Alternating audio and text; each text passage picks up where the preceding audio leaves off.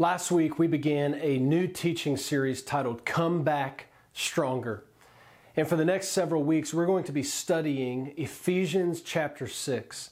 And in this chapter, the Apostle Paul teaches us how we can be strengthened in times of difficulty. And he uses the language of the armor of God. He talks about how to clothe ourselves in the midst of spiritual battles, battles much like the one that we're facing right now during this pandemic. And he talks about clothing ourselves so that we can be strengthened by God. And my prayer is that we will all come back from this pandemic with a greater spiritual strength than ever before. And I believe that Paul's words in Ephesians 6 will help us to find that strength. So let's look together at the scriptures this morning from the book of Ephesians. It says, Finally, be strong in the Lord and in the strength of his might. Put on the whole armor of God that you may be able to stand against the schemes of the devil. For we do not wrestle against flesh and blood, but against the rulers, against the authorities, against the cosmic powers over this present darkness, against the spiritual forces of evil in the heavenly places. Therefore, take up the whole armor of God, that you may be able to withstand in the evil day, having done all to stand firm. And then our verse for today is this Stand therefore having fastened on the belt of truth. And this is the first image that Paul gives us to fight the battles that we face. He says, Stand therefore, having fastened the belt of truth. And Paul is saying that in times of crisis and difficulty, we need to strengthen ourselves with what is true, not to be overwhelmed with the I don't knows and the what ifs, but to be strengthened by the truth of God's promises. Having fastened the belt of truth, Paul says. And when Paul talks about a belt as it pertains to armor, he's writing as someone who lived in the first century. So we have to consider what the purpose of a belt was for people in those days. You see, belts at that time weren't for holding your pants up like they are for us today or for fashion. Belts had a very unique purpose. You see, soldiers in this time, they wore long robes. And when it was time for combat or any other type of mission, the soldiers would pull up their robes and they would tuck them into their belts so that when they ran or when they, when they crossed treacherous terrain or when they faced obstacles, they wouldn't trip over themselves because their robe was in the way. And this image, you know, it helps us understand just how important a belt was for soldiers. And it helps us also to see the incredible value that the truth is for us in times of crisis and difficulty. And you know, right now we're all a little scared. None of us know what the next few days or months or really even the next year will look like. We don't know when our businesses will open back up or when our kids will return to school. We don't know when things will go back to normal or really even what normal will look like when that day comes. And we are un- and when we are unsure about the future, that is when we can become most easily overwhelmed.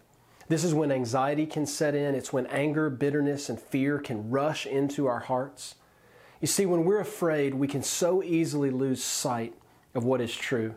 And like a soldier with a robe dangling around his feet, we find ourselves tripping over every obstacle that comes our way.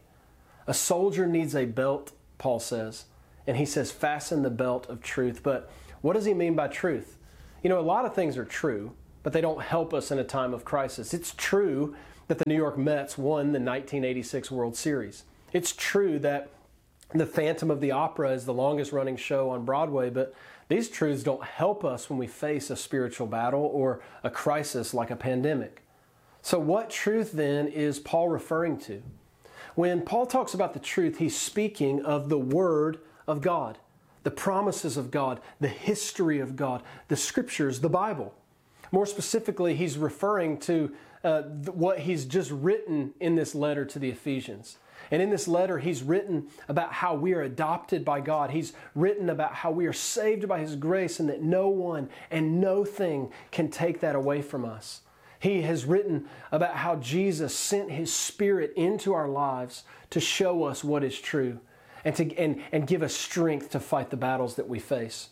Paul has written in this letter about how right now Jesus is on his throne, and that if we are his followers, then we are seated with him, and that he is far above all rule and all authority and power and dominion and every name that is named. That is what is true. And if you are a follower of Jesus, the scripture says that you are seated with him And that means that nothing can separate you from His love and His power and His compassion. That is the truth that Paul is referring to. And that is the truth that he encourages us to tighten around our waists in difficult days.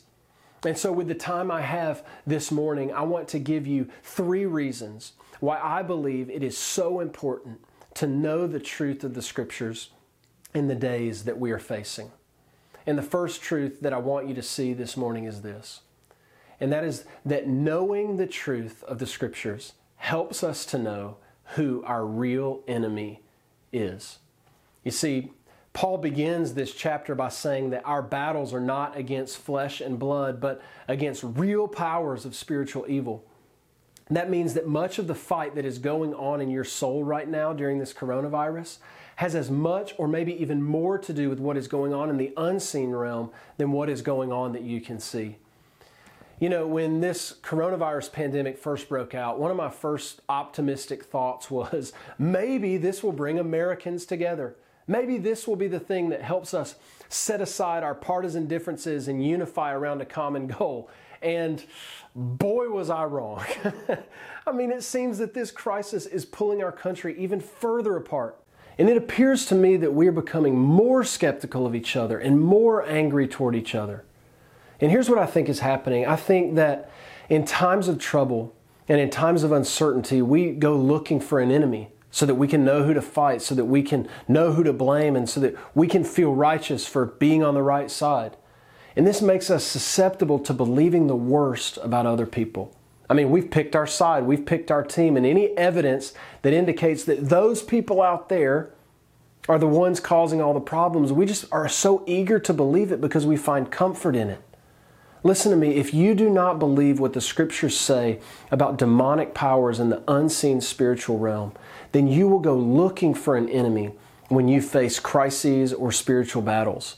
And you will put your neighbors, other people made in the very image of God, in the place of Satan in your life. And you will turn your neighbors and, uh, the other into your greatest threat, and it will cause even greater anger, bitterness, frustration, distrust, and fear to swell up in your heart. I mean, how can you love your neighbor as yourself when you're constantly looking for ways to justify seeing them as a villain. The scriptures say that we do not wrestle against flesh and blood. So let's stop trying to pick fights with each other and the other side, and let's t- take hold of the truth, and that is to know who our real enemy is. Second thing I want you to see this morning is that knowing the truth of the scriptures helps us to see beyond our present circumstances. The scriptures say that God has authority over all of our enemies and all the threats that we face. He has authority over sickness and death and coronavirus. Now, that doesn't mean that those things aren't scary. Those things are terrifying. And right now we feel like we're surrounded by them. But you know, I think of a story from 2 Kings chapter 6, a story of the prophet Elisha. The people of Israel were at war, and one day Elisha's servant comes to him in a panic and he says, Elisha, what are we going to do? There's an army coming down on us and surrounding us on every side. And he's, he's kind of panicking, and Elisha looks at him and says, Do not be afraid, for those who are with us are more than those who are with them. And I imagine at this point, the servant is likely panicking, and he's like, Elijah, what are you talking about? Do the math, man. We're outnumbered by a lot. But Elisha looks to God and he prays. He says, Oh Lord, please open his eyes so that he may see. And the scriptures tell us that God opened his eyes and looked around, and as far as he could see, horses and chariots of angels were coming down along the mountains. And he saw an army of the angels of God fighting for his people. You see, when what was unseen became visible, Elisha's servant and the people of Israel found strength even in the midst of attack because they could see beyond their present circumstances that God was fighting for them. Their circumstances didn't change, but their perspective of what was true did. And that's what I want us to see this morning. That in a world filled with, filled with fear and panic and worry, God wants us to open our eyes and see that He is for us. Yes, we're in a difficult season of life right now, and you bet that it's hard. But when we read the scriptures, we see over and over and over again that God loves his people, that he fights for his people, and that nothing can overtake us. Even death has been defeated because Jesus has resurrected from the grave. And even though we face real attacks and real struggles, the truth of the scriptures helps us to open our eyes and see beyond what we can see. The truth of the gospel gives us hope that in the things we cannot see, that is where God is doing His greatest work. And see, to fasten the belt of truth is to receive, believe, and experience the power of Christ at work within you, and to know that the victory has already been won. And so, the task for you and for me during this time of pandemic is to take hold of what we know to be true, to see beyond our present circumstances, and to know that God is fighting for us, and to know that He has never lost a battle. Now, the final thing I want you to see this morning is that knowing the truth of the scriptures strengthens us in times of difficulty. And for this final point, I want to let my wife speak. Uh, I want her to give some practical ways about how tightening the belt of God's truth in difficult times can give us the strength we need to endure. So please give your attention to the greatest mom that I know and one of the most faithful women of God in our church, my beloved bride, Rebekah McGee. Hey everyone, I'm honored to talk about this topic as it's something that has felt very relevant to me in the last year. You see, in 2019, my family had a really rough year. Within two months, it seemed like we were hit with one loss or change after another. First, my sister had a stroke. She and I are very close, and it was a shock to think about how life could change so quickly for her as a mom and woman in her 30s. Then my brother had a life altering car accident that led him to the ICU and a long term hospital stay. On top of all this, my grandmother passed away. When we were faced with so much uncertainty quickly, with the threat of death becoming a reality for people I loved, I had to figure out what do I know to be true. My mom reminded me on the phone repeatedly this is where we decide what do we really believe. Do we really believe there is a heaven? Do we really believe that God works all things, sickness, struggles, uncertainty, even long distance for good? I also ached to be physically present with those that were hurting. Living states away from my family members was heartbreaking, but I had to grapple with the truth. Do I really believe that prayer is powerful?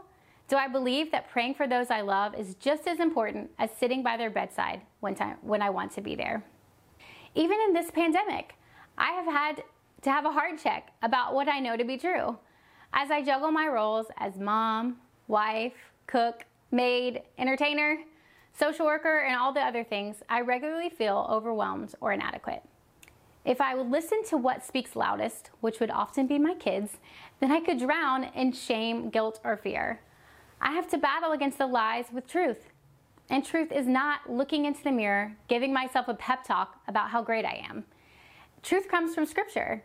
And Scripture says, My grace is sufficient for you, for my power is made perfect in weakness. Therefore, I will boast all the more gladly of my weaknesses, so that the power of Christ may rest upon me. 2 Corinthians 12 9.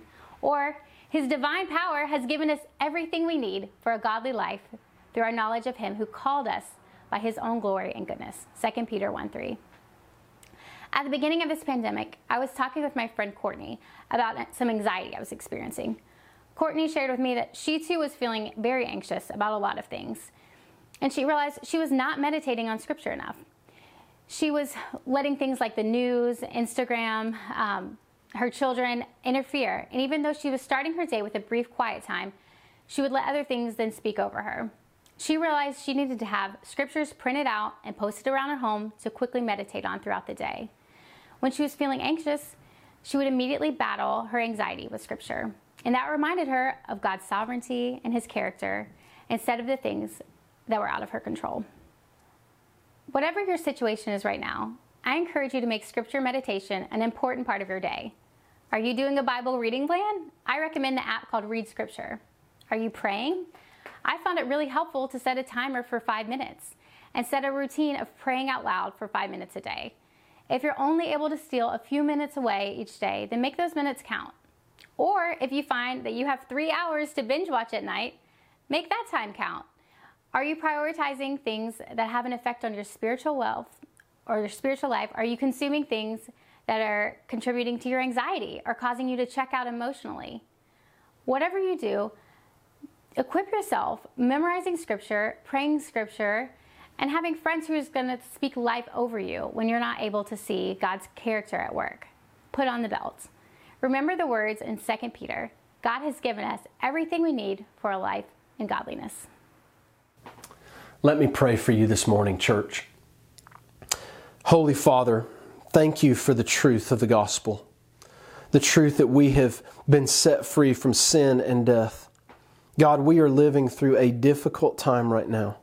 Death and disease are all around us. Uncertainty is all that we seem to know these days. But God, you call us to take heart in what is true. And what is true is that your Son on the cross defeated the work of the devil and he defeated death itself. And while we feel the pain of all these terrible things today, we know that one day we will experience your victory, all of its fullness, when we will reign with you for all of eternity.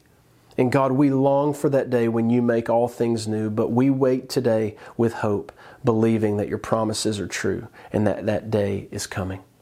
And it's in the name of your Son, Jesus, the King of Kings and Lord of Lords, that we pray. Amen.